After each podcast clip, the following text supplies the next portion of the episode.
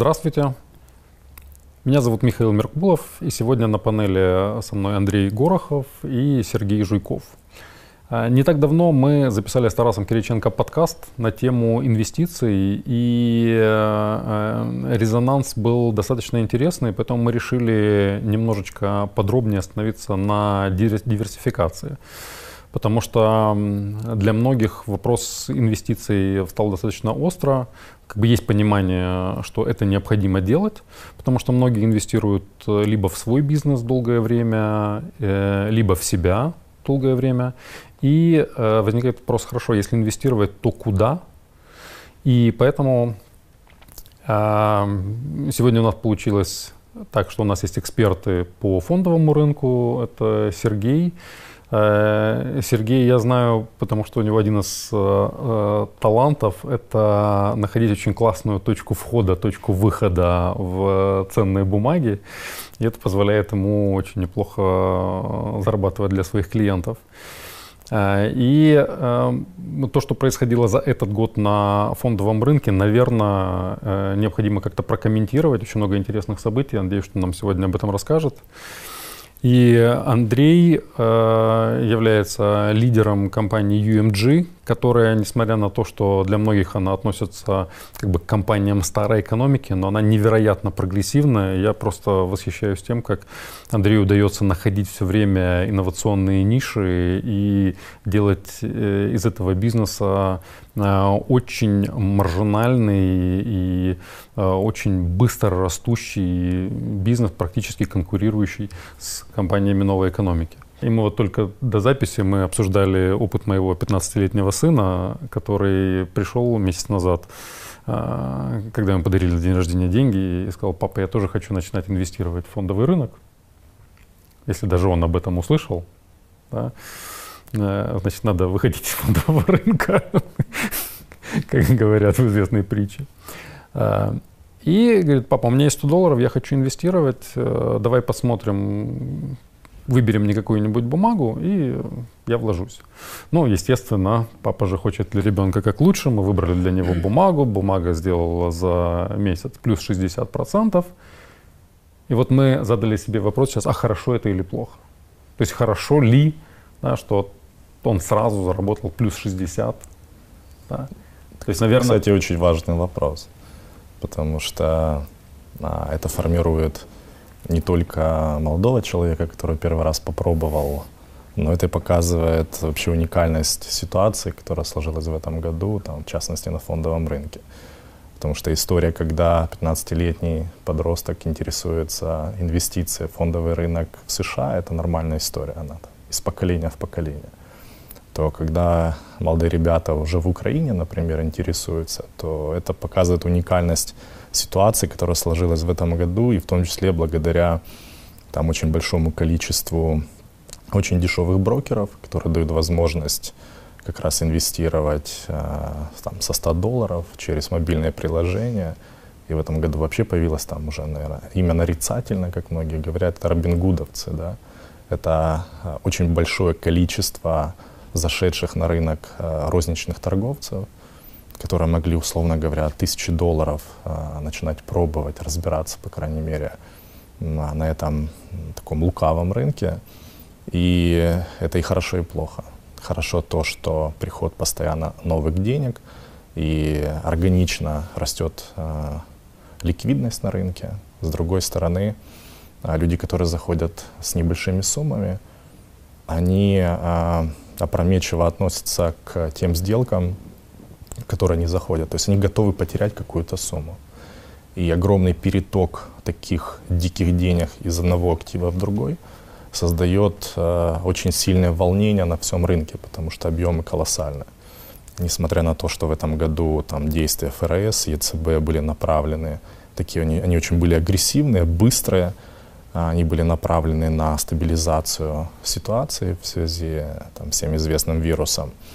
Но а, такое количество непрофессиональных игроков на рынке, они создали а, волнение, которое оказывает влияние там, не в меньшей мере иногда, чем влияние вируса.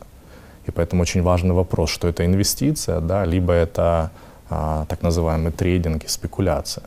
Потому что это абсолютно две разные парадигмы. Они не то, что они взаимоисключающие, да, но это разные психологии работы на этом рынке.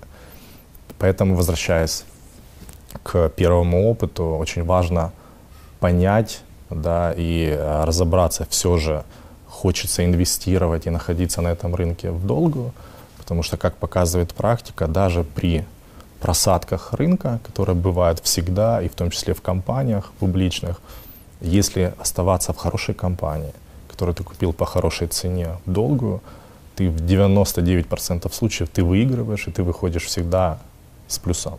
Если ты занимаешься спекуляцией, даже если ты сделал 2, 3, даже 5 сделок подряд а, с хорошим профитом, то там седьмая, восьмая может тебя загнать в убытки, потому что ты не угадал ни с компанией, ни с точкой входа, ни тем более очень много факторов, которые влияют на это. Поэтому я думаю, что любой человек, который хочет работать на этом рынке, он может разобраться и для себя понять, что ему более близко, органично. Поэтому так. Ну вот смотри, говоря уже о фондовом рынке, там мы к нему очень плавно перешли. А, какое огромное количество факторов в этом году повлияло на рынок и, скорее всего, окажет влияние в 2001? Ну, начиная с фундаментальных сдвигов, это э, смена э, технологического уклада, четвертая промышленная революция, традиционные компании, да. Так, считающиеся всегда компаниями доходными, обеспечивающими дивиденды, они потихонечку начинают терять фундаментал, у них падают потоки, падает маржинальность. Технологичные компании наоборот да, угу. наращивают потоки, наращивают клиентскую базу. Это одна тенденция. Выборы в Америке, которые всегда оказывают влияние да. на рынок. Ковид, да, беспрецедентная пандемия, которая поразила рынок. А, вот эти все факторы, включая большое количество розничных инвесторов, которые получили просто техническую возможность инвестировать небольшие суммы, находясь где угодно угу. в мире, условно домохозяйки, да, да обсуждают палантир. На самом деле такие есть. А, а, многие говорят о надувающемся пузыре на рынке, особенно учитывая, что в условиях пандемии рынок не падал, а наоборот очень сильно рос второе полугодие. Вот стоит ли сейчас заходить на рынок? И если стоит, то на что нужно смотреть? Или не стоит? Или лучше ждать, пока этот пузырь лопнет? Ну, я могу сказать следующее, что а, вот этот сдвиг тектонический от традиционной, назовем, экономики да, до экономики завтрашнего дня и технологической революции, она без сомнения триггернулась э, пандемией. Э, то, что она была и то, что были предпосылки, об этом было всем известно, но, условно говоря, там, возьмем любую огромную, там, например, транснациональную компанию, которая собиралась, например, перейти на замену какие-то онлайн-сервисы, либо онлайн-услуги, у них не было к этому какого-то такого посыла то, что произошло с пандемией, это очень сильно спровоцировало многих, у кого даже были заложены бюджеты, в том, чтобы переходить, вот то, о чем мы говорили, мне, кстати, понравился недавно термин, уже не помню, где встретил, там всем известный э, черный лебедь, да, который там, это не, не, спл- не запланированные и такие неочевидные события, а есть черный слон, вот, понравилось, да. То есть это событие, которое всем известно, там, да, либо изменения, все понимают, но думают, что вот оно уже есть, но оно еще не произошло, но все органично к этому подходят. И вот как раз революция техническая да, была, это вот как раз такой черный слон. Все понимают, что она уже идет, и уже завтра это сегодня, но многие просто не выходили в онлайн а, конференцию, да, не вели онлайн-бизнес, не вкладывали в какие-то облачные технологии и тому подобное. Но пандемия, она просто спровоцирована на самом деле. Что происходит на сегодня на фондовом рынке? Действительно а, после там, мартовского этого взрыва, связанный с вирусом, а, весь рынок минус 30 в среднем дал. А, это был абсолютный хаос, непонимание. Многие не могли принимать решения там, в условиях неопределенности. И вообще не было понятно, что произойдет завтра, потому что человечество с этим в новых условиях не сталкивалось.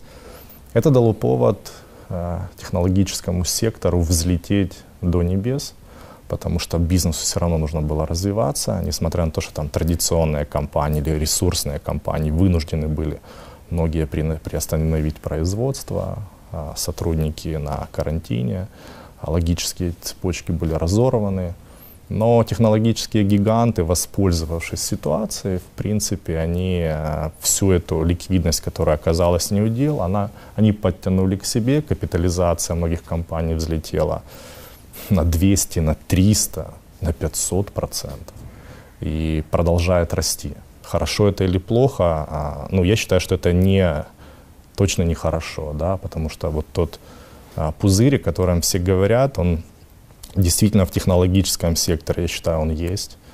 Но хорошо, что есть так называемый э, ребаланс и переток капитала. Потому что крупные игроки, институционалы на этом рынке, они точно понимают, что пенсия, условно говоря, среднего гражданина США, это самый крупный рынок публичных компаний, зависит от того, а, в каких активах зарабатывают самые крупные пенсионные фонды, например. На сегодня пенсионные фонды зарабатывают исключительно на фондовом рынке, и 80% это акции. И этот рынок будет а, продолжать расти, но переток актива из технологий будет переходить, например, в компании, которые там последние 6 месяцев значительно просели, так называемые value компании, традиционный бизнес, да, ресурсные компании. И благодаря этому перетоку, который периодически случается, а, возможно избежание а, вот этого лопнувшего пузыря, потому что объективности ради нужно сказать, что несмотря на то, что неадекватно закачанный капитал в технологический сектор, бизнес в технологическом секторе за последние 8 месяцев, он объективно вырос. Объективно выросло количество продаж, прихода клиентов, а, разработки новых технологий, внедрения R&D и тому подобное. Понятно, что это неадекватно той мере пришедшего капитала, и вот здесь как раз очень важно при выборе компании вкладывать все-таки в реальный бизнес, пусть даже технологическая компания, а не вестись на вот эти вот хайповые вещи, где как раз зарабатывают спекулянты, а инвестор должен более, более серьезно и более фундаментально изучать такие входы. И поэтому я думаю, что возможность а, пузыря технологического сектора есть, но произойдет ли он, я не уверен. Даже еще одно явление интересное на фондовом рынке происходит. Существует огромное количество компаний, которые э, не зарабатывают пока никакую прибыль, да, но при этом их э, капитализация растет. И это больше похоже либо на венчур в чистом виде, но уже в виде публичных компаний, э, потому что э, когда у тебя нет фундаментала, у тебя не на чем принять инвестиционное решение, да, и ты инвестируешь так? Это, по, по сути, вера в технологии, это вера в фаундеров, это вера в менеджмент и вера в рынке. А, кстати, венчурные инвестиции — это еще один, наверное, большой кластер, э, большой э, класс активов, которые, наверное, не уменьшились объем инвестиций не уменьшился за время пандемии, а наоборот увеличился. И э, у нас есть большой наш друг, друг нашего клуба Виктория Тигибко, с которой, наверное, мы сделаем отдельное интервью именно по этому сегменту, э, потому что э, он привлекает все больше и больше активов, потому что появляется все больше и больше различных технологий, которые могут быть уже применимы в промышленности. Э, ну, я немножечко инвестирую в стартапы, Андрей немножко инвестирует в стартапы. Э, вопрос, Андрей, почему ты в стартапы немножечко инвестируешь? Ну, во-первых, я э, до, до ответа на, на твой вопрос хотел бы сказать, как я инвестирую. Вот. Я понимаю, что в венчуре я некомпетентен, и исходя из того, что мне нужно где-то Э, получить экспертизу и валидацию, и я не могу, как зрелый человек, бросить то, чем я занимаюсь, и набирать за несколько лет компетенцию в венчурах, а там, наверное, я бы сказал, что лет пять необходимо э, в среднем, даже если человек способный, чтобы появилась там, разумный уровень экспертизы для правильного управления своими деньгами, не говоря уже о деньгами других людей. Э, мне понравилось, что Виктория сделала э, вместе с TA Ventures э, формат iClub. Я считаю, он хороший и рабочий, где TA Ventures как э, э, венчурный фонд инвестирует и предлагает членам отдельной, отдельного клуба, iClub, да, которые хотят инвестировать в венчура, соинвестировать вместе с венчурным фондом. Для меня это несколько вещей. То есть первое, э, люди э, профессиональные в венчуре приняли решение вложить свои деньги, просмотрев фаундеров, возможно, имея предыдущий опыт взаимодействия с фаундерами по другим проектам вот, или даже по каким-то проектам, которые предлагаются, делаются следующие раунды да, инвестирования. И это очень много, когда профессиональная команда, просмотрев что-то, сама э, хочет проинвестировать, тем самым провалидировав. И ты, как аматор, э, уже определяешься, смотря на то, что тебе предлагают, задавая вопросы, э, где тебе что-то непонятно, либо ты хочешь перепроверить. Вот. И включая в том числе свою интуицию, ее тоже никто не, из процесса не, не убирает. Стоит тебе входить или не стоит. Есть вещи иррациональные, как эмоции. Например, хочешь ты идти в какую-то часть мира с инвестициями, или хочешь ты идти в какой-то продукт а, или бизнес-модель, а, веришь ты в них а, или нет. Но если нет уровня компетентности в теме, то это скорее а, какие-то кусочки логики а, вместе с а, интуитивными чувствами и желанием посмотреть, вот как книжку, когда читаем, да, если зачитались, вот реально вошли в текст э, и в сюжет, хочется узнать, так чем же оно все закончится и что дальше, вот. И для меня точно так же интересно э, в венчурах посмотреть, как какая-то идея или какая-то бизнес-модель, которая отрабатывается Э, на рынке, допустим, отличном от Украины, хотя в Украине вот, я лично поверил в Лики24 и стал э, инвестором э, в эту компанию, э, венчурным, маленьким, да, венчурным инвестором, э, э, поверив и валидации TA Ventures, и э, фаундеру, э, и команде, вот, и также с любопытством смотря, как развивается их бизнес-модели, как украинская компания старается выйти, кроме украинского рынка, где она сделала валидацию там, своей бизнес-модели на данный момент, пытается выйти на другие рынки и там найти свою нишу. Поэтому человеческое любопытство, а, диверсификация вложений, понимание Э, чека, который можешь себе позволить ну, ошибиться на него да, и потерять свои деньги. Это вот э, э, те вещи, которые помогают. Но изначально у меня первая линия обороны это TA Ventures и экспертиза финансового посредника. Вот. Э, и благодаря этому уменьшение рисков для меня как индивидуального инвестора. Спасибо. Ну, я с тобой сто процентов согласен, что инвестируя в стартапы, мы в большей части случаев не имеем экспертизы отраслевой. Хотя у меня э, э, первая моя инвестиция в стартап, кстати, тоже с T Ventures в 2016 году, она была связана абсолютно с клиентской историей. Первый проект, который э, попался мне на глаза, это была как раз моя боль, когда э, мы с семьей переехали в Вену, и мне нужно было на год снять квартиру.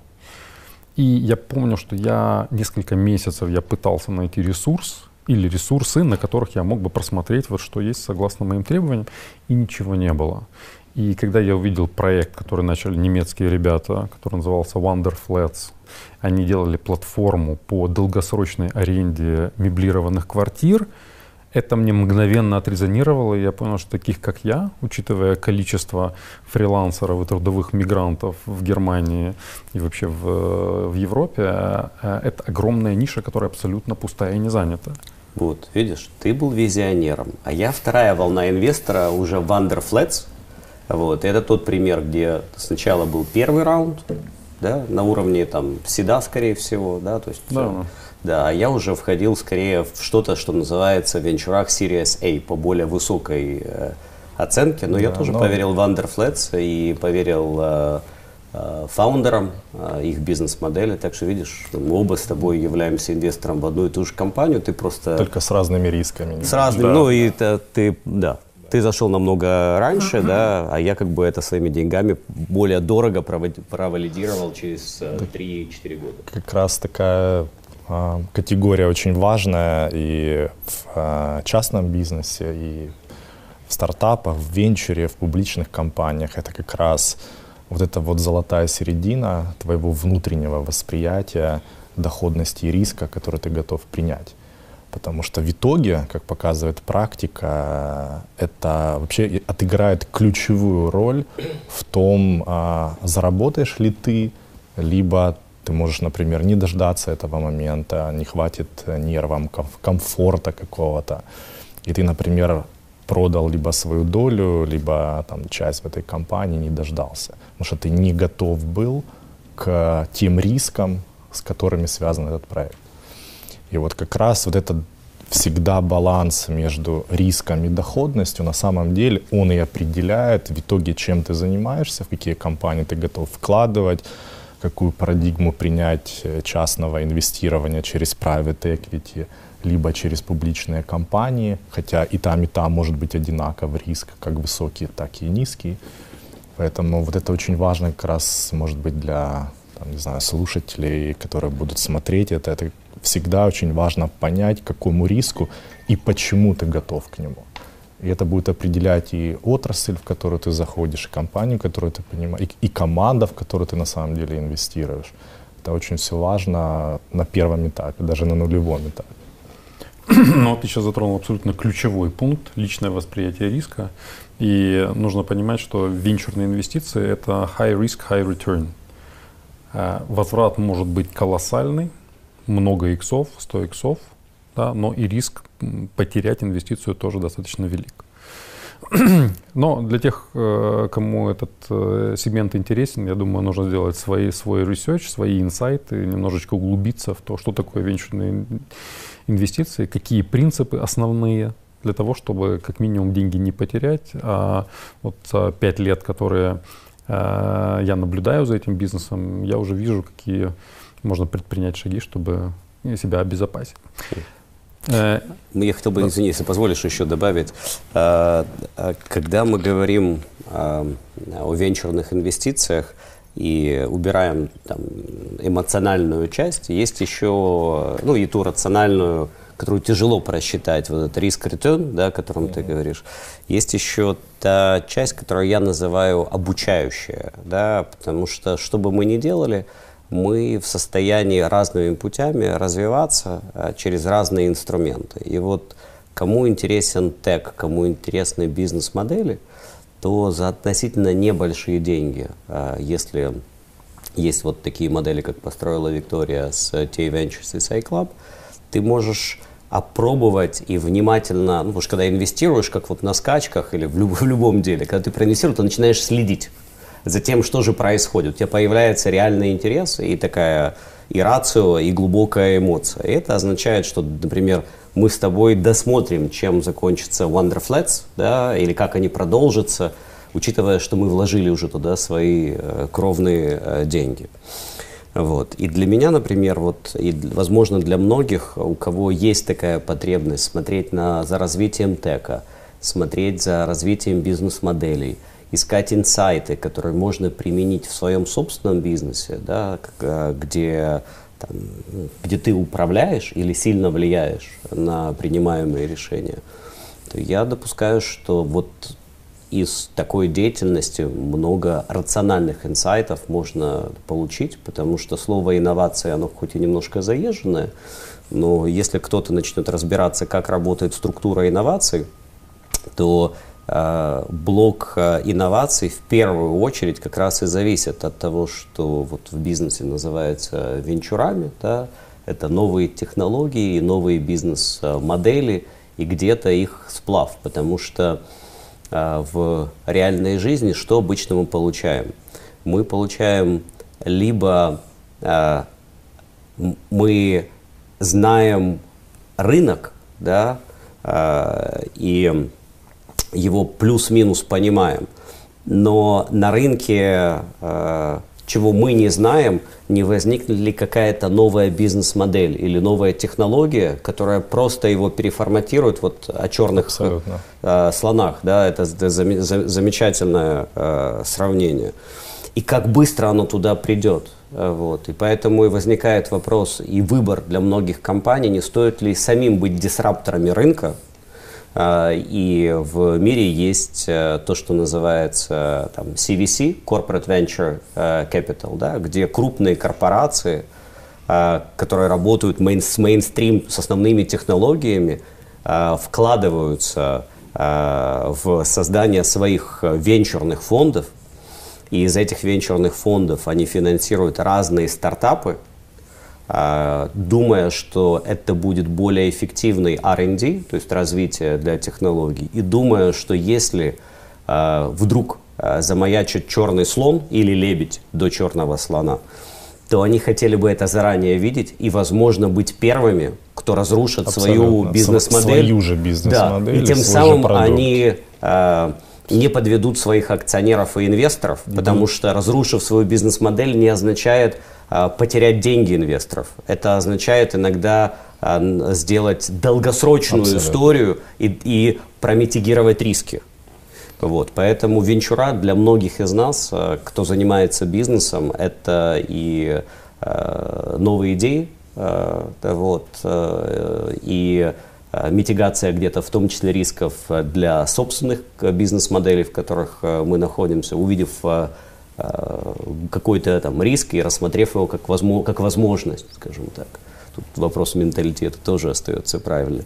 И если так, то даже если, к сожалению, э, оценка риска там, профессиональным посредникам, как TA Ventures, и индивидуальная, когда принимаешь решение об инвестиции, к сожалению, закончится там, ошибкой и частично или полностью потеряешь капитал, то если с этой стороны относишься, как э, обучающая платформа и платформа для инсайтов, идей и вдохновения, то понимаешь, что те деньги, которые проинвестировал венчура, это как в образование. Вот ты говорил о Манчестере, да? Вот. Это как, как Манчестер, только в более зрелом возрасте. Ты второй раз не поедешь в Манчестер. Не, ну, один раз уже отучился по этому курсу. Повторять MBA, наверное, ну, нелогично, в случае в Манчестере. Вот. А венчур как раз и позволит, э, как какая-то книжка, как какой-то э, бизнес-клуб, а, вот, э, это тоже опыт, научиться, найти возможности, промитигировать риски и улучшить э, то, э, что ты делаешь сейчас или то, чем владеешь э, в другом месте. Ну, кстати, ты затронул очень интересную тему по поводу э, Corporate Venture Capital. И нужно сказать, что для э, большого количества стартапов быть купленным технологичным гигантом является одной из стратегий экзита. И многие целят как раз вот в то, чтобы встроиться в экосистему Гугла, Амазона, Фейсбука, Apple. И так оно иногда и происходит. И более того, э, у каждого из этих технологических гигантов есть свои стартап-акселераторы, есть свои программы для стартапов. И можно даже далеко не ходить в Силиконовую долину. Недавно, так мне на глаза попался э, проект, который Google сделал в Украине и Беларуси для стартапов. Они сделали э, Google Growth Academy и собрали туда несколько десятков стартапов, которые они же и менторят, обучают, и за которыми, скорее всего, они будут смотреть. То есть если уже они добрались до Украины и Беларуси, это значит, что они пылесосят глобально идеи, мозги для того, чтобы на самом раннем этапе скупать идеи. И если мы посмотрим на их балансы, на этих компаний, то э, у Амазона, Гугла, Фейсбука, э, у них огромное количество кэша просто немеренное количество кэша, которое способно скупить все, что будет плохо лежать, если оно представляет конкуренцию или может усилить э, позицию на рынке. Поэтому это тоже достаточно интересно в плане э, того, куда же целят стартапы. И интересно ли входить в те стартапы, которые где-то попадают в экосистему больших гигантов. А, есть еще тоже хорошая вещь, как, когда ну вот мы, например, пытаемся определить для себя, как э, нашей, э, то есть есть ли какой-то сплав э, между основной моделью private equity, то есть более зрелой фазой развития компаний, и именно венчура и тек.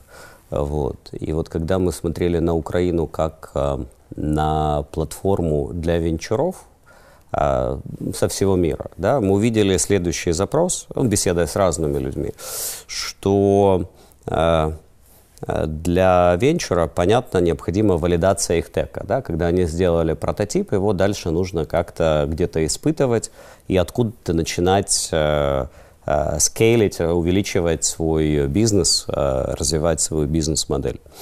И вот в Украине Украина, как и многие другие страны, но мы говорим о нашей родной стране, то есть Украина, могла бы стать, так как у нас много реального бизнеса, для многих э, или для части венчуров э, международных это как раз там first или second destination, то есть первое или второе место, где э, венчура могут либо делать свои прототипы, либо, если прототипы сделаны вне Украины по разным причинам, да, включая там зону развития нашу, это R&D и, и базу для того, чтобы там что-то сделать, так э, в рамках R&D, то если даже сделано это в каком-то другом R&D-центре, сюда можно приходить теоретически, в нашем реальном бизнесе это испытывать, где реальный бизнес станет а первым или вторым э, клиентом. И в том числе там, эту ценность э, э реальный бизнес может дать э, блоку международного венчура. И вот ты спрашивал, что в том числе не, не только для меня, а что для нас, да, вот. И вот для нас, как для команды uh, Private Equity, нам интересно посмотреть, учитывая реальные активы и там, наш нетворкинг, который существует вне нашего там, портфеля с владельцами и управляющими других реальных активов, можем ли мы найти такую модель, которая позволит и Украину в хорошем смысле прославить, и помочь э, там, международному венчурному сообществу где-то испытывать свои стартапы без там, экологических э, э, рисков, да, то есть не принимать эту часть, но вот там, где безопасно, то, то испытывать. И заработать деньги, соответственно, украинским предпринимателям, которые знают свой бизнес и благодаря приводу правильного тека что-то могут улучшить у себя и могут также вложить в эти венчура, потому что заранее понимают, что это работает, и это можно мультиплицировать, если это сработало у них. И они могут становиться в том числе инвесторами в венчуры. Вот хотел бы два момента добавить, кстати, то, о чем действительно речь сейчас шла. А для многих, кто там не работал или а, где-то с публичными компаниями или, или в каком-то большом бизнесе, немножко вызывает удивление, как тогда а, компания работает над каким-то прорывным продуктом, который убивает твой же продукт, который, например, основную долю монетизации сейчас приносит. На самом деле для больших компаний это вообще часть их стратегии, часть лидерства. Вот это бизнес-автофагия, когда ты у тебя есть выбор, либо тебя съест или твой продукт твой конкурент, да, либо ты сам взращиваешь прорывной продукт, убиваешь свой продукт, который на сегодня у тебя, например, топовый, но при этом ты становишься лидером завтрашнего дня. И для больших компаний, такая, там, как Google, например, это часть их э, лидерской вообще стратегии, бизнес-стратегии. Как раз находить по всему миру вот такие вот э, мелкие компании, либо создавать центры. Я был э, удивлен два года назад, узнал, что, например, компания, компания Boeing, она вообще компания-интегратор сама по себе. У нее очень много и услуг, и производства на аутсорсе. И в Украине, в частности, есть инженерный центр, аутсорс а, на базе КПИ, где идет разработка очень многих инноваций как раз для Боинга. Это компании такие, которые ищут как раз либо интеллектуальную основу какую-то, либо просто там, понятно, может быть, а, удешевление исследований. И вот возвращаясь там к тому, что в Украине это возможно, Абсолютно, потому что инженерная мысль находится до сих пор на очень высоком уровне.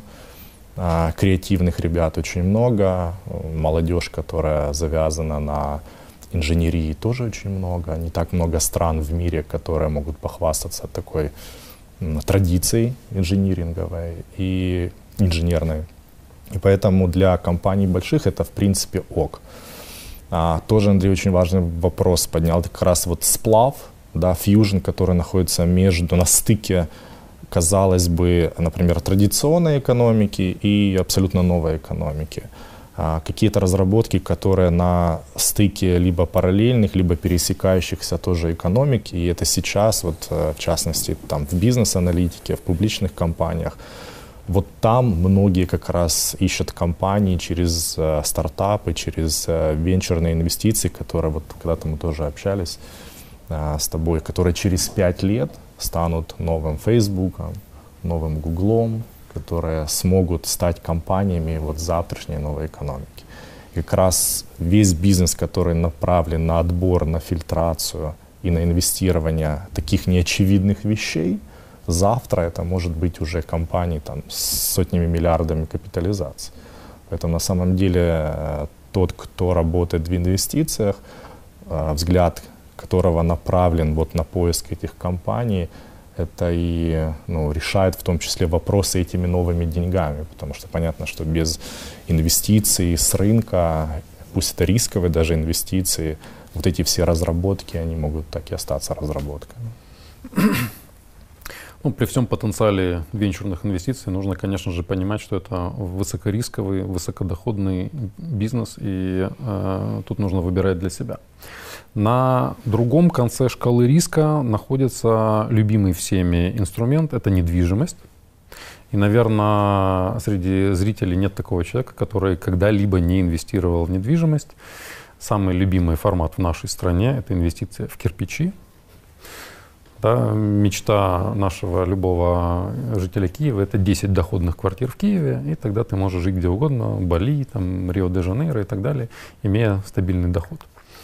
Э, но, несмотря на то, что около 50% вообще мирового капитала находятся в недвижимости, э, даже в этой старой как мир отрасли происходят значительные изменения. Э, при этом в Украине многие из нас да, не согласились бы с тем, что это безрисковое и, высокодох... и без, безрисковое и надежное э, вложение. Ну, потому что, наверное, экономика не очень стабильная, и геополитически мы не самая сильная страна. Но говоря о диверсификации инвестиций, несмотря на то, что мы любим инвестировать в то, что находится рядом, куда можно быстро доехать, пощупать, посмотреть, все ли в порядке. Тем не менее, люди, которые инвестировали в 2013 году в недвижимость в Донецке, наверное, тоже думали, что это прекрасное, долгосрочное, надежное вложение. Но, к сожалению, это не так, и в мире происходят те самые черные лебеди. Э, недавно в связи с беспорядками в Америке многие задумались, а действительно ли Америка настолько безопасная страна и безопасные инвестиции в эту страну. Поэтому никогда не знаешь, где произойдет какой-то природный катаклизм, техногенная катастрофа, пандемия, и поэтому даже к вопросу об инвестициях в недвижимость нужно подходить с точки зрения диверсификации. Но диверсификация э, это вопрос в отношении сегмента, в отношении географии. Для э, нас, понятно, более стабильными кажутся страны э, европейские и даже страны Восточной Европы, такие как Польша и Чехия, обеспечивают достаточно неплохую защиту и возврат капитала. Э, американский рынок достаточно неплох. Но вот что происходит с сегментами, это интересно. Как говорил Сергей, пандемия, она подстегнула нас с вами к использованию новых технологий, в том числе это повлияло очень сильно на э, то, что происходит в недвижимости. Ну, например, work from home, которым воспользовались практически все компании, а многие технологические гиганты даже либо навсегда, как, например, Twitter, освободили своих сотрудников от посещения офиса, либо продлили э, режим work from home на 2021 год. Это с одной стороны. Это означает, что потребность в офисах вдруг в какой-то момент отпала. И технологии прекрасно, хоть нам это не всегда комфортно, прекрасно заменили наш, э, э, нашу социальную динамику, и к Zoom мы уже привыкли, как будто мы им пользовались пред, предыдущие 10-20 лет. Он абсолютно спокойно вошел в нашу жизнь, телеконференции, э, и оказалось, что можно даже работать без потери продуктивности торговля. Многие наши американские друзья-эксперты, они считают, что торговая недвижимость и, собственно, торгов... шопинг-моллы – это э, сбитые летчики, и инвестировать туда нет никакого смысла. И данные, они слегка подтверждают это утверждение, потому что если онлайн рынок торговли рос в предыдущие годы на 20-25% в год, то уже за э, первое полугодие этого года цифра подскочила до 40%. Онлайн рынок вырос на 40%. Упадет ли он, когда э, закончится карантин, и вообще закончатся ли они, не будет ли следующей пандемии? Это большой вопрос. Но если мы будем э, эм, прогнозировать наше поведение, то, скорее всего, люди, которые во время карантина заказывали онлайн стиральный порошок, туалетную бумагу и сахар, вряд ли они после карантина продолжат таскать это руками из магазина. На мой взгляд, это очевидно. Конечно же, пока технологии не позволяют нам покупать одежду и обувь без примерки, без того, чтобы потрогать материал, технологий пока таких нет, и многие люди действительно предпочитают э, ходить по торговым центрам, э, щупать, пробовать, э, социализироваться, чувствовать вот эту вот вибрацию, иметь возможность куда-то выйти. Но, тем не менее, цифры подтверждают, что в онлайн уходит все, что может уйти в онлайн. Поэтому Э, будущее торговой недвижимости под большим вопросом. Э, кроме этого, мы смотрим потоки компаний, которые занимаются розничной торговлей э, одежды, обуви и так далее. Мы видим, что те, которые недостаточно омниканальны, те, которые, которые недостаточно технологичны, они теряют потоки, они теряют маржинальность. И, например, компании-инноваторы, такие как Nike, такие как Gap, такие как Lululemon, они наоборот, они зарабатывают новую аудиторию, они очень сильны в диджитале, они имеют лояльную цифровую аудиторию, и они наоборот наращивают потоки. Поэтому э, в недвижимости тоже происходят тектонические сдвиги. Многие сегменты сейчас просели, и мы видим, что они не будут восстанавливаться до тех до кризисных уровней. И в то же время любой кризис это новые возможности. Какие возможности сейчас видятся очевидными для рынка э, недвижимости, ну, мы возьмем более развитые страны. Ну, первое, это тот тренд, который зародился не вчера, ему уже несколько лет, это так называемый senior living. А, оказалось, что люди 65 плюс, они обладают достаточными физическими возможностями для продолжения активной физической жизни, для активного потребления. Э, эти люди, они не готовы еще э, перемещаться в дом престарелых, да, но уже в ритме большого города э, им уже как-то некомфортно. Поэтому буквально за последнее время сегмент Senior Living поделился на 5 или 10 различных кластеров от зданий, похожих на привычные нам пансионаты, которые архитектурно и технически приспособлены для э, того, чтобы ты жил как в гостиничном номере, или он может быть переоборудован под фактически больничную палату, если необходим уход или интенсивная терапия, до, по сути, рекреационных комплексов, похожих на турецкий пятизвездочный отель. Вот в этом диапазоне есть огромное количество форматов для людей, которые достаточно активны, э, планируют прожить еще около 40-45 лет, да, и тем не менее они хотят уже жить немножечко обособленно в своем таком комьюнити. Это один очень сильно развивающийся сегмент. Толчком к еще большему ускорению редевелопмента этого сектора послужила пандемия, потому что огромная смертность в Европе была зафиксирована как раз в домах престарелых, и оказалось, что они абсолютно не приспособлены к условиям пандемии, а наоборот являются э, э, прекрасными условиями для раз, развития и распространения вируса. Э, другой сегмент – это трансформация жилой недвижимости. Если режим work from home, он переместил большую часть людей из офиса дом, то ну, надо посмотреть правде в глаза, не у каждого дома есть нормальные условия для работы.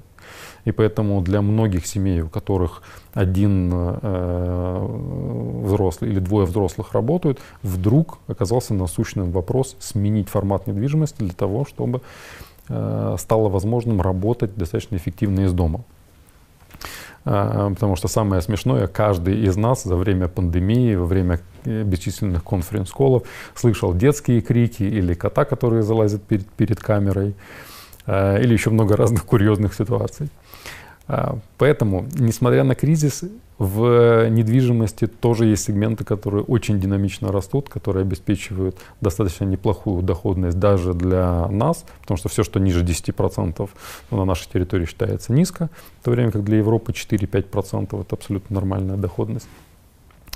Эм, э, и эм, опять же нужно смотреть на диверсификацию в зависимости от личных приоритетов. Кому-то нравится Украина и только Украина, потому что рядом. Кто-то активно смотрит на ближайшие быстро развивающиеся Польшу, Чехию, кто-то на более консервативные Германию, Великобританию. Вот, потому что ну, у многих уже есть опыт инвестиций и в э, грузинскую, и в испанскую, и в кипрскую недвижимость, смешанный, удачный и неудачный.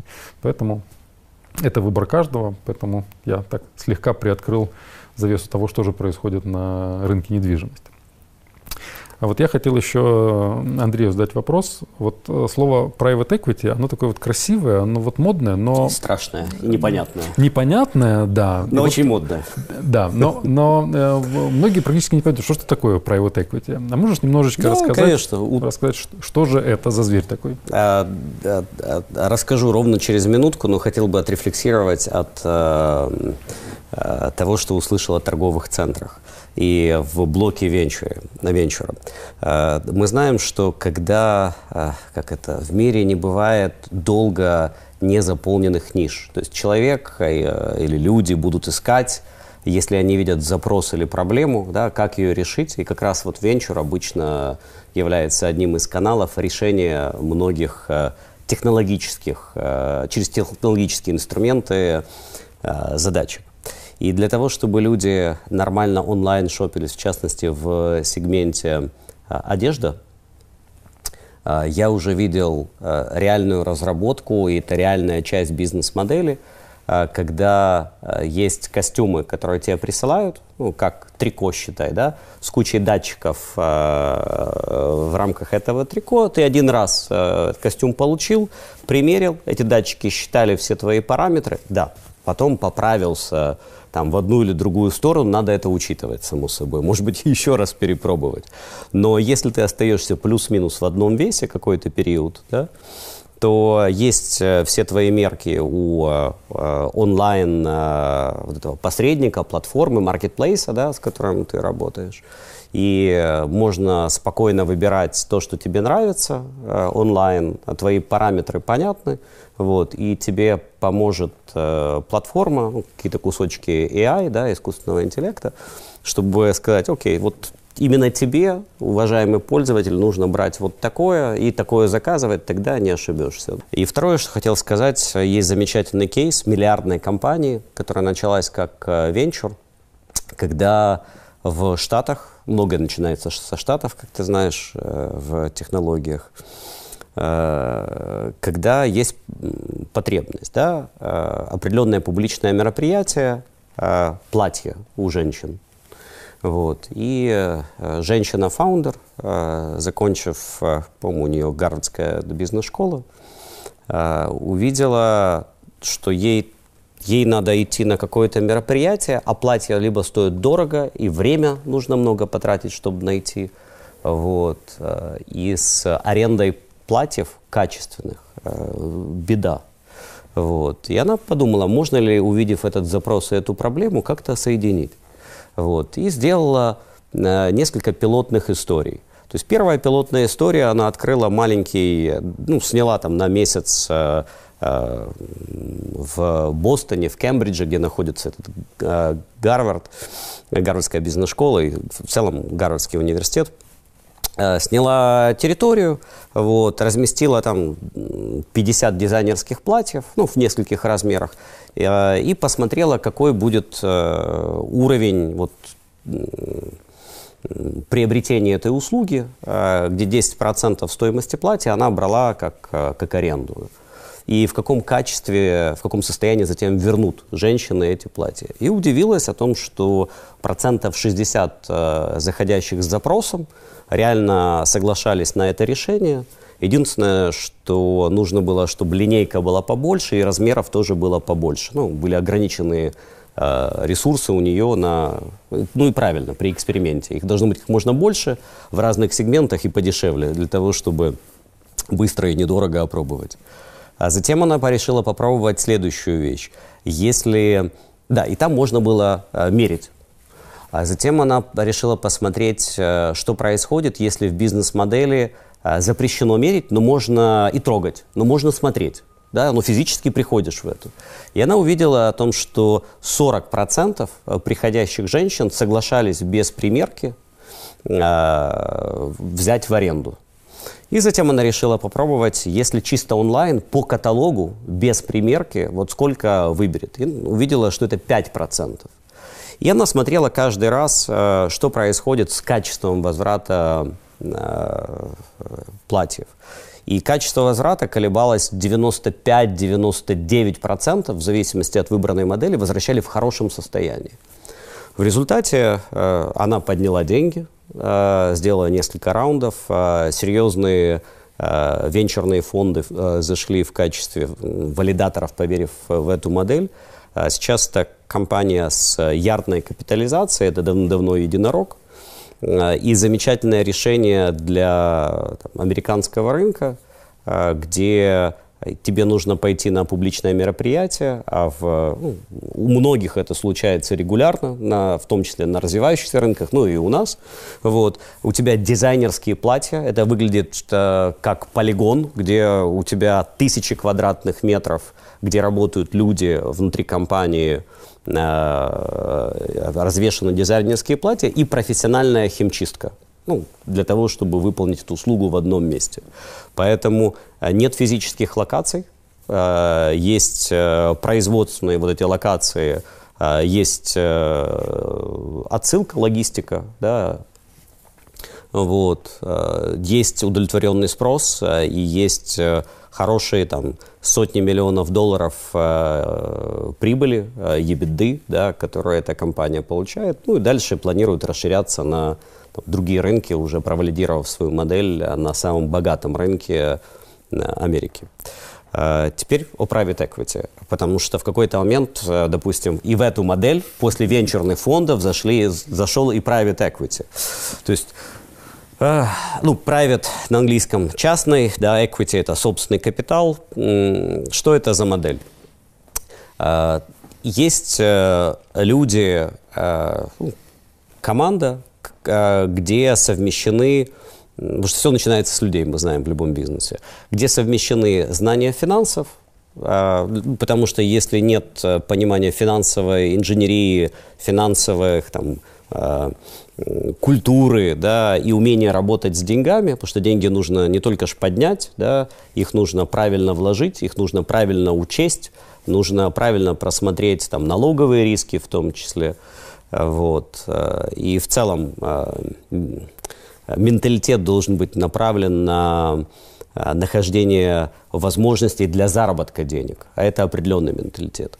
Он должен быть однозначно совмещен с Э, техническим, технологическим, инженерным менталитетом, вот, э, для того, чтобы чисто финансовая история не превратилась в спекуляцию, ну или в какую-то игру на чем-то, да, вот, чисто по верхам, не, в, не вникая в основополагающую вещь реальной экономики. Потому что, что бы мы ни посмотрели, все равно есть основополагающие даже в виртуальных э, вещах – Э, реальной экономики, которые ну, как, как фундамент у пирамиды стоят э, внизу. Поэтому в правильной команде, которая работает с капиталом, э, своим и привлеченным, всегда есть люди с глубокой экспертизой в реальных секторах экономики. Если, допустим, бы private equity, а, такое происходит, это не является основным потоком, но есть там это считается как альтернативное private equity, вложение в, э, в недвижимость, например. Точно в команде там, private equity должен быть человек, кроме финансового, кто реально разбирается в модели вложения. Если вдруг это, это строительство, а не приобретение там, уже работающих компаний, модернизация, точно должны быть люди, которые понимают, как найти правильных подрядчиков, как контролировать их работу и как сделать так, чтобы там, качество со- соответствовало той бизнес-модели, да, и той финансовой модели, под которую собирался капитал и инвестировалось. Также и в реальных секторах. Поэтому, например, в нашей команде, кроме людей с финансовой подготовкой там, и управленческой, как у меня, есть э, всегда производственники, технологи, и они обычно отвечают определенным там, сегментам, в которые инвестируешь. Да? Поэтому это сплав, да, командная работа. А если говорить в целом о бизнес-модели, то все достаточно э, просто, если знаешь, э, как это сделать. Есть идея превратить что-то либо отсутствующее на рынке, либо существующее, но работающее недостаточно эффективно, что-то лучшее. Поэтому, если это э, уже действующая компания, например, в которую, э, в которую там, private equity, ну, инвест-компания, инвест-фонд хочет проинвестировать, то э, смотрится на сектор, на отрасль, вот, э, определяется, как она живет, э, как, какие у нее перспективы, вот. Если э, эти перспективы кажутся хорошими, смотришь на компании, которые работают в этой отрасли, смотришь, как они управляются, какие у них финансовые результаты, э, правильно ли они сделали свою домашнюю работу, или они ее, к сожалению, не сделали, потому что не хотят или не умеют. И выбираешь среди них там, ту или те, которые, если ты купишь и изменишь некоторые Э, правила игры в отрасли э, через э, слияние, через изменение технологий, через другие каналы дистрибуции, через более там, высокую производственную эффективность, вот, то вложил, изменил, если не ошибся и все сделал правильно, на финале у тебя другое структурирование отрасли и другой игрок. Возможно, лидер появился отрасли, другой лидер. Вот. А, в результате изменения то, что собрал и изменил, а, стоит другие деньги, намного больше, чем те деньги, которые изначально проинвестировал. Да? Вот. Вот за эти 2% э, разницы и, и живем, потому что private equity берет свой там, небольшой кусочек – вот, обычно это 20% от прироста между деньгами, которые вложили, и деньгами, которые получили, да, продав затем этот актив. И 20% забирает э, финансовый посредник в виде private equity, и 80% э, распределяется на инвесторов, которые э, дали деньги. Э, в этой модели есть несколько вариантов. Первый вариант это тогда, когда взял, ну, сделал фандрейс, то есть поднял капитал, вложил, взял контроль и привел из точки А в точку Б, продал и распределил затем капитал. Это основная модель. Э, есть э, не основная модель, и мы, например, ее также начали уже на практике использовать. Она называется, извините, кроме модного слова private equity, есть еще вот а, в рамках работы private equity а, такая бизнес-модель, как а, growth equity. Да? Иногда люди говорят growth capital. Но правильно growth equity. Это когда берешь миноритарную долю, не мажоритарную, 10, 5, 15, 20, 30 процентов. И кроме капитала приносишь еще определенную экспертизу свою, как финансовую, так и там, технологическую, например. И вместе с другими инвесторами, а, чаще бывают мажоритарный инвестор в этой истории, а, выполняешь ту же самую историю, которую я рассказал до этого. Из точки А проводишь а, капитал и уже существующую оперкомпанию в точку Б. Вот. И здесь важно на берегу договориться с предпринимателем, к которому входишь, или группе предпринимателей в качестве миноритарного инвестора – одинаково ли мы видим будущее. То есть, потому что для э, финансового посредника важно через там, 5, 7, 10 лет э, выйти для того, чтобы для своих инвесторов, чей капитал вкладываешь, заработать деньги. И если, скажем, предприниматель или группа предпринимателей или соинвесторов также хотят выйти через 5, 7, 10 лет, тогда хотя бы с точки, там, с точки зрения точки Б вы определили, что вы все вместе выходите, все вместе зарабатываете, и понятно, с чем ты помогаешь. Да? Ты помогаешь всем, включая своих инвесторов и соинвесторов, которые уже существуют в этом бизнесе, заработать деньги. А, бывают сложности, если это, например, family бизнес, да, то есть семейный бизнес, когда мажоритарные инвесторы хотят э, передать этот э, бизнес э, дальше, но им нужна определенная помощь. И с точки зрения капитала, экспертизы, и они хотят также для своих детей создать другую компанию и нуждаются в помощи. Это чуть более сложная вещь, потому что важно, как в любых долгосрочных отношениях, а это долгосрочные отношения, я иногда их сравниваю с браком по расчету, вот, а расчет должен быть правильный, Э, заранее честно договориться и, а, и порядочно, да, и прописать все это в юридических документах, как вы проживете и как в какой-то момент, ну, в хорошем смысле, заранее вы будете разводиться, потому что э, посреднику надо выйти. Это сложная история, потому что как э, работают семейные бизнесы и там, особенно желающие передать там, второму поколению, ну, тут много и рацио, и много эмоций. Вот. Э, в мире э, и в Украине э, иногда вот, профессиональные управленцы капиталом соглашаются на эту историю, договариваясь, если там, все же есть желание передать дальше по наследству, по, ну, оценка и формулу заранее прописывают перед входом. Ну и, само собой, юридически всех обезопашивают с точки зрения четкого прописания правил игры, управления, корпоративного управления в том числе.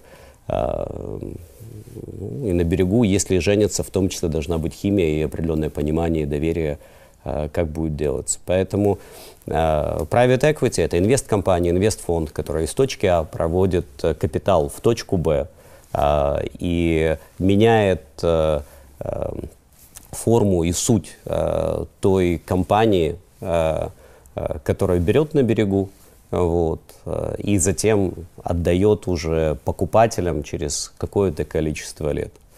Опять же, не основным э, трендом, а э, вторичным, но на развивающихся рынках, к сожалению, это либо 50 на 50, либо преобладающий тренд, приходится строить гринфилды, то есть проекты с нуля. Например, есть понятное и хорошее решение за рубежом. Практически во всем мире – а в Украине его нет. И это не потому, что э, вот какие-то другие в Украине правила игры и потребности. Допустим, в многих э, э, бизнес-моделях, если есть люди, которые что-то потребляют и что-то нуждаются, то возникают э, везде во всем мире э, возможности для инвестирования вот, э, в какую-то бизнес-модель. Но в Украине почему-то просмотрели предприниматели, инвесторы на более ранних фазах и не, не использовали эту возможность э, в Украине. Хотя запросы, проблемы существуют.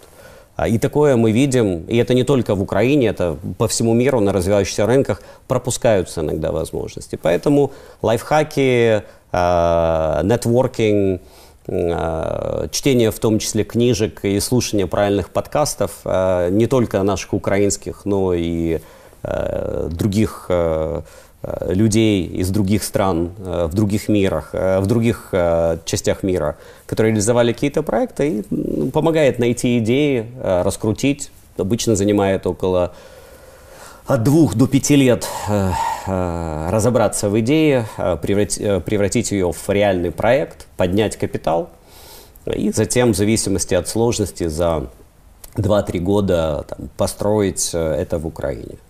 Вот.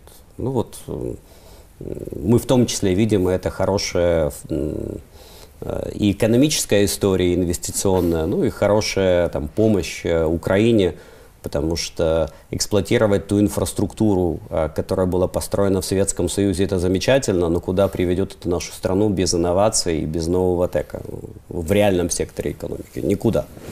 Поэтому мы пытаемся в том числе и помочь с этим. Вот ты, кстати, затронул еще одну э, точку боли, которая вот пока она еще не, незаметна и не очевидна, но она уже начинает э, набирать обороты. Это э, передача э, капитала следующему поколению или передача управления капитала следующему поколению. А, практически такой проблемы не было в стране, потому что не было Страны, капитала. К сожалению. Ну, капитала мы только там 20-30 лет этот капитал накапливаем, ну, кроме олигархов, да, накапливает еще и средний класс. И вдруг оказывается, что кое-кто из тех, кто накопил капитал, первое поколение предпринимателей, либо хотят передать управление своим бизнесом своему следующему поколению, либо хотят передать капитал.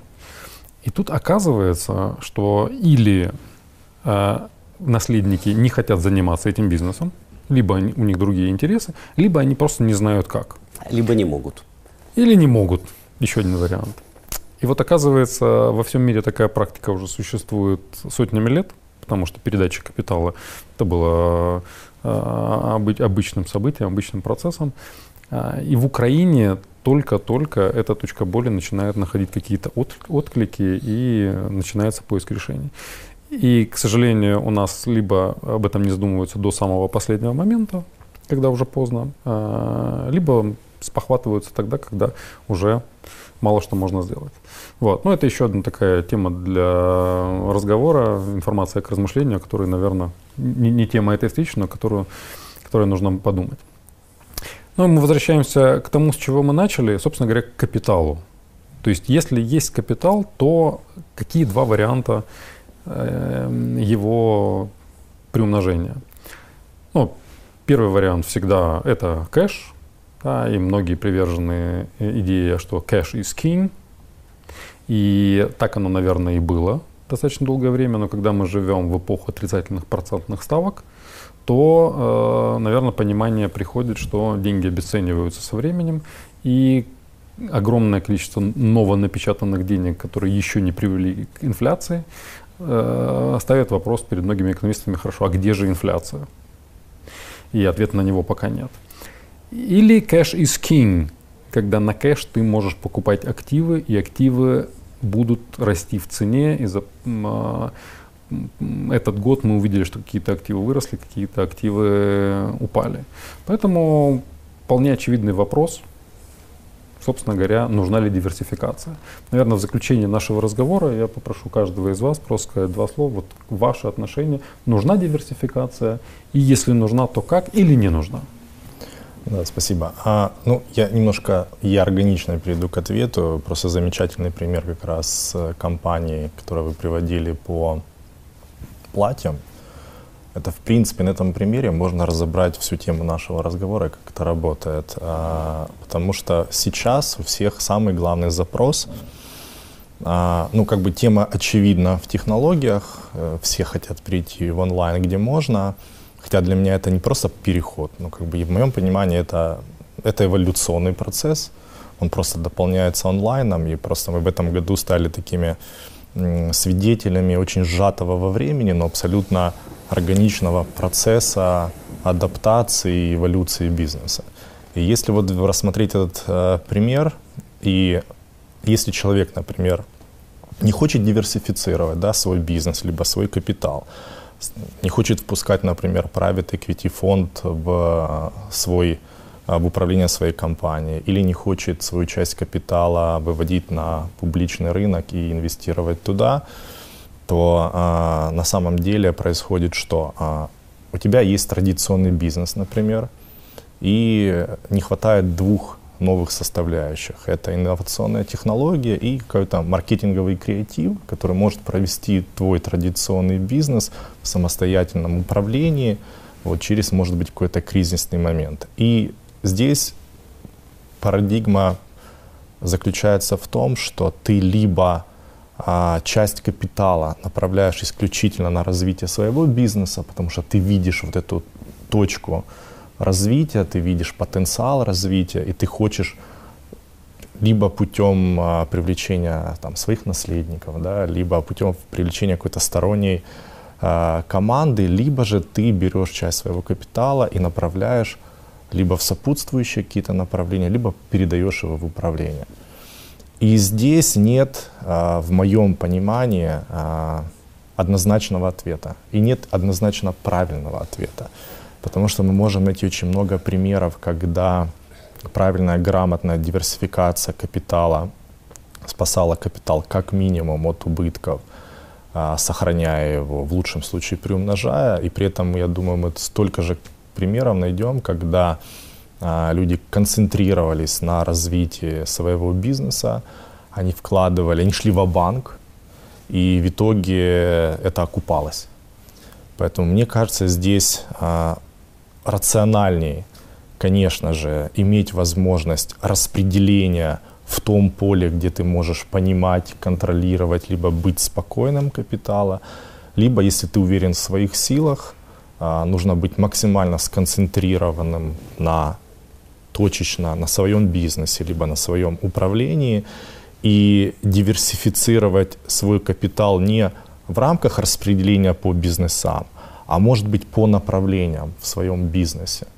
И это тоже диверсификация, потому что есть тоже много примеров, когда диверсифицированный инвестиционный портфель при влиянии определенных факторов, он также просаживался одинаково.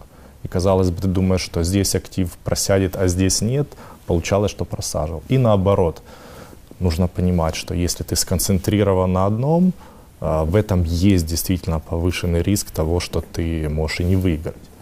Поэтому у меня нет однозначного ответа на этот вопрос. Лично я за э, разумную диверсификацию, но чтобы она не приводила к распылению. То есть для меня это может быть два-три ключевых или актива, или направления, в которых ты либо понимаешь, операционно можешь участвовать, либо как инвестор, но тебе спокойно, комфортно через какие-то инструменты работать. Поэтому я думаю так. Спасибо. Я бы сказал, э, что, наверное, э, странно и глупо было бы говорить, что диверсификация неправильная вещь, ведь еще наши предки нам порекомендовали не складывать яйца в одну корзину. Да? Ну, значит, э, народная мудрость, ее нельзя игнорировать. Все поговорки и пословицы, они простые, мудрые, несут э, правильное решение. Я согласен на сто процентов с тем, что диверсифицировать э, нужно, можно и просто обязательно, если ответственно относишься к тем деньгам, которые там, заработал, если сам заработал, если это вот э, э, семейный бизнес или семейный уже капитал, да, вот какое-то следующее поколение или унаследовал, да, потому что надо уважать э, труд э, твоих родителей э, и э, их э, энергию, которую они направили в приращивание капитала. Вопрос управления – и вопрос экспертизы, он критичен. Я вот когда учился играть в большой теннис когда-то, мой инструктор говорил, ну вот ты должен для концентрации научиться жонглировать э, теннисными мячиками. Вот. И мне дали один мячик сперва. Ну, я попробовал, так поперекидывал. Ну, да, перекидывается хорошо, я управляю, молодец. Вот. Давай два. Опа, проблемка. Надо как-то правильно вот ручку тут зажать, да, и уже как-то концентрироваться, иначе вот, вот, так, э, вот так и скоординироваться. Ну, хорошо. А теперь давай три. А третий, он уже в воздухе должен зависать, он уже будет не просто в руках. Да, и тут надо очень хорошо. А потом четыре, а потом пять. И вот диверсификация это как для меня, как жонглирование этими мечами. Все замечательно, но куча энергии теоретически будет и практически уходить. Э, фокуса, внимания, э, рассеивается. Как? Удержать все вот это как перпетум мобиле в движении, в управлении без потери. И э, здесь э, каждый будет определяться сам, насколько трудоемкий процесс диверсификации он э, примет. Потому что если диверсификация, здесь я положил кучу кэша, здесь у меня на расчетных ну, счетах находятся деньги, здесь у меня находится золото, бриллианты, здесь у меня находятся квартиры, вот. А здесь находится бизнес, например, который я создал, ну или в который я вложил, операционная компания, какая-то модель работающая, то с точки зрения там, управления кэшем, который лежит где-то там в банке, в ячейке, здесь, в другой стране, ну просто. Расчетный счет, если банк выбрал правильно, э, э, и банк тебя там, прошел комплайенс и открыл тебе счет, ну, тоже относительно просто, не надо тратить энергию. Вот. С золотом, бриллиантами или еще чем-то таким, что можно тоже куда-то вместить физически, ну, тоже много энергии не понадобится. Но если пошел инвестировать в фондовый рынок сам, если пошел сам или даже при помощи посредника, но не фонд вложил, да, а вот как, допустим, iCloud, да, мы рассказывали сегодня, то приходится уделять этому внимание, смотреть, и это начинает кушать часть времени. А если ты еще управляешь оперкомпанией, э, как генеральный директор, например, ну, владея ею, да, или являешься акционером, ну, хотя бы надо смотреть за тем, что происходит. А если таких компаний 10, а не одна, вот. А если еще вложился там в private equity фонды, да, вот. И вот это количество мечей, которые ты готов на каждом этапе своей жизни в, в, держать в воздухе. Это индивидуальный вопрос, э, на который э, придется отвечать на каждом этапе жизни каждому из нас, сколько он вот таких мечей готов держать в воздухе и насколько он готов склоняться к каким-то простым моделям. А, сложностью для наших людей, э, это ты правильно сказал, это первая тридцатка лет, э, которая есть у, у нашей страны, потому что ну, можно долго говорить, сколько лет Украине. Да, я недавно э, вместе с читательским клубом SEO Club смотрел, и мы обговаривали труд Толочка да, по нашей территории, да, вот. Но реально, если говорить, как ты правильно сказал, о капитале, то капиталу максимум 30 лет. Это мало. Это не сотни, не тысячи лет отсутствия культуры, навыков, там, подготовки по управлению капиталу. Поэтому спроси, много ли посредников, которые в Украине можно доверить деньги свои, да, чтобы там спать спокойно и не переживать. Я скажу нет. Их ну, в лучшем случае, если субъективно доверяешь, по пальцам одной руки можно пересчитать. А если не знаешь или не доверяешь, их ноль. А сунуться своими капиталами за рубеж, а кто их ждет там? За рубежом огромное количество денег. Вот. Почему должны взять тебя, украинцев, на обслуживание там, или дать возможности проинвестировать в хороший венчурный фонд или в private equity фонд? Вторая проблема. Ну, это действительно там, проблема для молодого капитала, тем более с источником образования Украины. Вот. Поэтому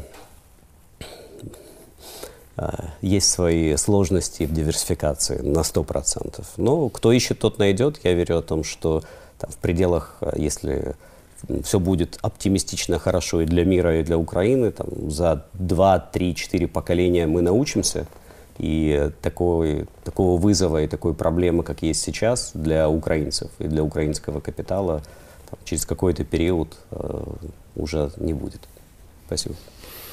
Ну, я с тобой согласен, что э, внимание распыляется, когда много зачем нужно следить, и тогда нужно быть либо Илоном Маском, который и SpaceX, и Tesla строит, и Hyperloop, и так далее, ну, либо быстро двигаться. Нам быстро двигаться, в принципе, не привыкать, да, мы все время готовы к каким-то неожиданностям и к движениям.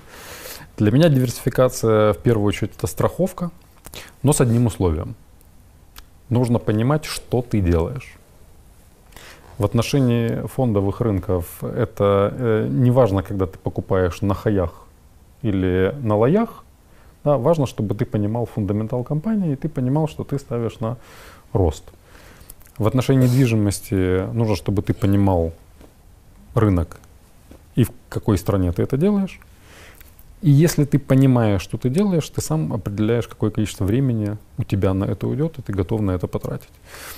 Поэтому я это вижу как страховку, и, наверное, в нашем быстро меняющемся мире ну, я бы предпочел диверсифицироваться, чем не диверсифицироваться.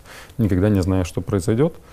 Э, хотя э, еще не так давно я был абсолютно уверен, что в нашей стране э, ну, рисков, которые, ну, кроме экономических, политических, ну, достаточно немного. Мы летели как-то с женой из Дубая и приземляясь в Украине, взлетели из пустыни, приземлялись в Украине, смотрим в окно, зеленое, красивое.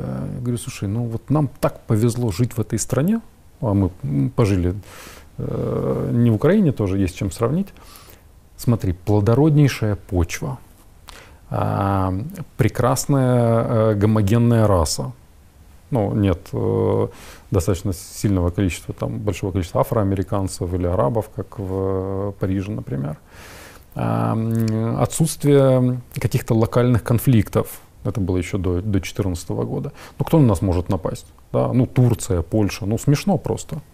Да? Эм, и вдруг за последнее время такое количество катаклизмов, при этом мы еще не по всему списку прошлись из того, что предполагают футурологи. Да, мы еще не дошли до техногенных катастроф. Поэтому, в принципе, понимая, какое количество рисков есть в мире, понимая, что ну, лучше, наверное, диверсифицироваться. Ну вот как раз и немного так дополнив, а, когда говорим о диверсификации, все равно очень такая свободная категория, потому что если ты диверсифицируешься с точки зрения там, формы актива или его нахождения, там, условно говоря, банковские счета или кэш в ячейке, то с точки зрения геополитики это совсем диверсификация, да, условно говоря. Если это в какой-то стране, которая опасна или рисковая по целому ряду причин, то ты вроде бы думал, что ты купил там здесь коммерческую недвижимость, а здесь может быть это частная недвижимость, и ты понимаешь, что даже в рамках одной страны территориально это может быть не диверсификация. И в итоге как раз возвращаясь действительно к очень там а, мудрой пословице хранить все в одной корзине, э, в разных корзинах. Но я всегда вспоминаю, а, но важно, чтобы при этом тот, кто несет эту корзину, не споткнулся и не упал, потому что разобьются все корзины. И здесь очень важно тоже э, действительно к этой категории подходить и географические, и страновые риски учитывать, и понимать не просто что, но и для чего, и насколько долго. И вот, наверное, когда все уже ты это понимаешь и четко осознаешь, ты можешь выбрать для себя какую-то модель распределения этих активов. Я думаю, так. Хочу поблагодарить сегодняшних спасибо. гостей. Сергей, Андрей, спасибо огромное. Мне кажется, мы подняли такие интересные пласты э, для понимания, для обсуждения, для обдумывания. Также спасибо за обзоры рынков. Достаточно интересно. Так что живем в интересное время. Хочу пожелать всем удачи и сохранения и примножения капитала.